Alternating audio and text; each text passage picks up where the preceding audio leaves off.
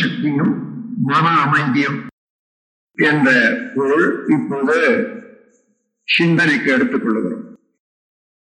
மனம் என்பதை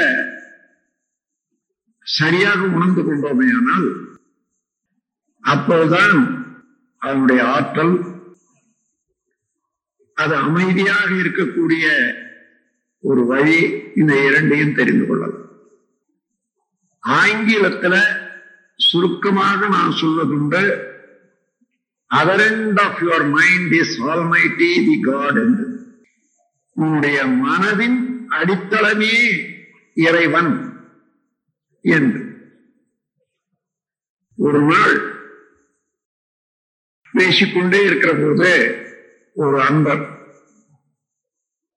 முத்துசாமி செட்டியார் அவர்கள் கோவையில இளநீர் கொடுத்தார். சாப்பிட்டு கொண்டே இருக்கும்போது அவருக்கு ஒரு தத்துவத்தை சொல்ல வேண்டும் என்று எண்ணி இந்த கடல் தண்ணி எவ்வளவு நல்லாக இருக்கிறது பாருங்கன்னு சொன்னேன். கடல் தண்ணியா? நான் இளநீரெல்லாம் கொடுத்தேன் சொன்னார். ஆமாங்க கடல்ல இருந்த தண்ணி தான் மழையா பெய்ந்து மரத்தின் கீழே ஊறி அது தேங்காயாகி மேல அந்த தண்ணி வந்திருக்குது. இப்ப நான் இங்க கொடுத்தீங்கன்னு சொல்றேன். அது முழுமையாக நான் சொல்றேன். ஓஹோ அப்படியா? ஆமாங்க ஆமாங்க என்று சொன்னார்.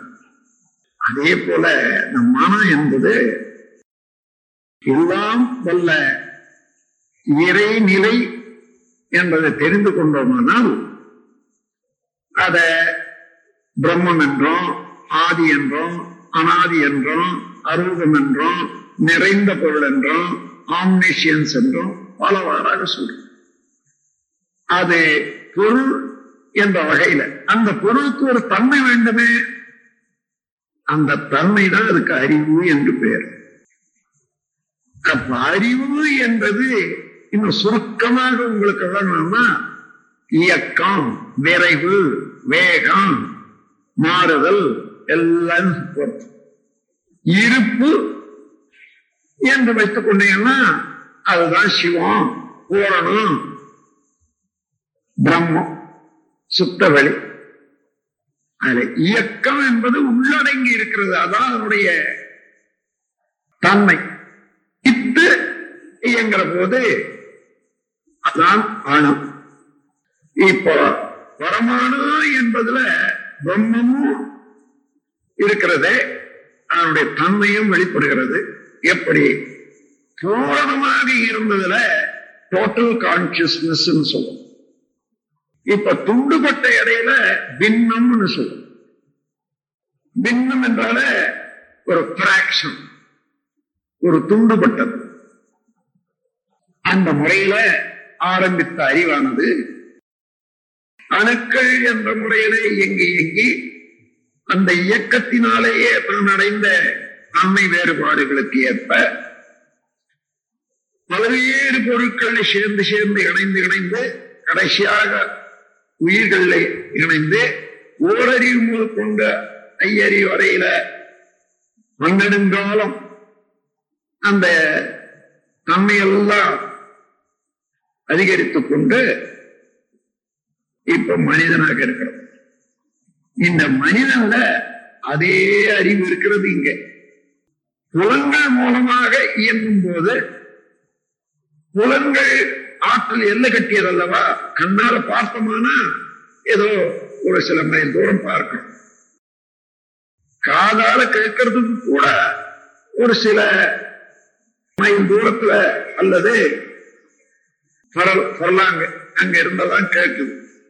அதே போல நாவல வச்சதான் சுவைக்கிறோம் இப்படி ஒவ்வொன்றும் எல்லை கட்டி உணரும் இந்த எல்லை கட்டி உணரக்கூடிய அறிவு எல்லையற்று போன அதாவது புலன்கள் தொடர் பெற்று நிற்கிற போது முதல்ல நுண்ணியதாக நுண்ணிய பொருளை உணரத்தக்க ஆற்றலாக மாறும். என புலன்கள் மூலமாக பெரும் பெரும் பொருட்களைத்தான் நாம் உணரும். தொட்டாலும் பார்த்தாலும் கேட்டாலும் பெரிய பெரிய பொருட்களை தான் உணரும். புலன்களை கடந்து நின்றால் நுண்ணிய பொருளாக உள்ள புலன்களால பார்த்த எல்லா பொருட்களும் அடிப்படையாக எதனால் அமைஞ்சதோ அதுதான் பரமானு விண் என்று சொல்றோம். அதனாலதான் எல்லாம் அமைஞ்சது. அதே பரமாணு என்ற நிலையிலையும் அமைப்பு தன்மை இயக்க ஒழுங்கு இருக்கிறது. அந்த பரமாணு என்ற போது அதுக்கு நம்மால பார்க்க முடியாத போனாலும் எல்லாரும் மனத்தால கணிக்க முடியாது. ஆனால் யோகம் செய்து மனதை நுண்ணியக்கமாக கொண்டு வந்தவர்கள் அதை அனுமானிக்க முடியும். மற்றவர்களால் அனுமானம் முடியாத காரணம் பெரும் பொருள் பெரும் பொருளை நோக்கி நோக்கி நோக்கி அப்படியே வடிவம் எடுத்து எடுத்து பழகியது. நுண்ணிய நிலைக்கு போகும்போது அத அது கட்டுப்படாத தூக்கி அடிக்குது. விழியுது மனம். அப்ப சின்ன பொருள்ல நிக்க முடியல.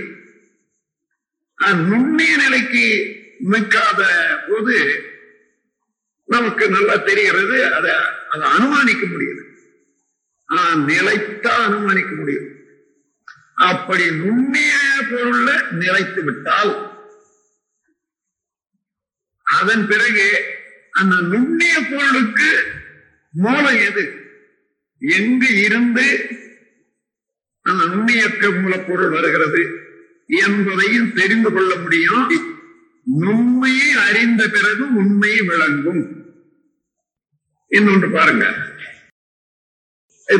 நுண்ணிய பொருளாக உள்ள பரமாணுவை நினைக்கிறோம். நினைக்க முடியறதுன்னு வச்சுங்க அப்படி நுண்ணிய அதை விட நுண்ணி நின்றாதான் அந்த நுண்ணிய பொருள் விளங்கும் பரமானை என்பது மிக மிக நுண்ணியது. அதை உணர வேணுமானால் அதை விட நுண்ணி நிக்கணும் இல்லைன்னா அதை உணர முடியாது. இப்போ காலையில ஒரு உதாரணம் சொன்னேன். ஐந்து யூனிட் காஃபியில் இருக்கக்கூடிய இனிப்பை. பத்து யூனிட் ஜாங்கிரியில உணர்ந்த பிறகு முடியல உணர முடியல அப்பயே அப்ப ஏன்? அதை விட மேல இருக்கிற போது அது கீழே இருக்கக்கூடியது உணர முடியாது. சரி அதை விட்டுட்டு மீண்டும் ஒன்றுக்கு போகும் போது அங்கே இருந்து ஐந்துக்கு உணர முடிகிறது என்றால் எந்த பொருளை நாம் உணர்கிறோமோ அந்த பொருளின் தன்மையை விட நாம் குறைந்த நிலைக்கு வந்தாதான் நுண்ணிய நிலைக்கு வந்தாதான் அதை உணர முடியும். அதாவது உணரும் போது இருந்த நிலையில இருந்து ஏற்றம் வரணும்.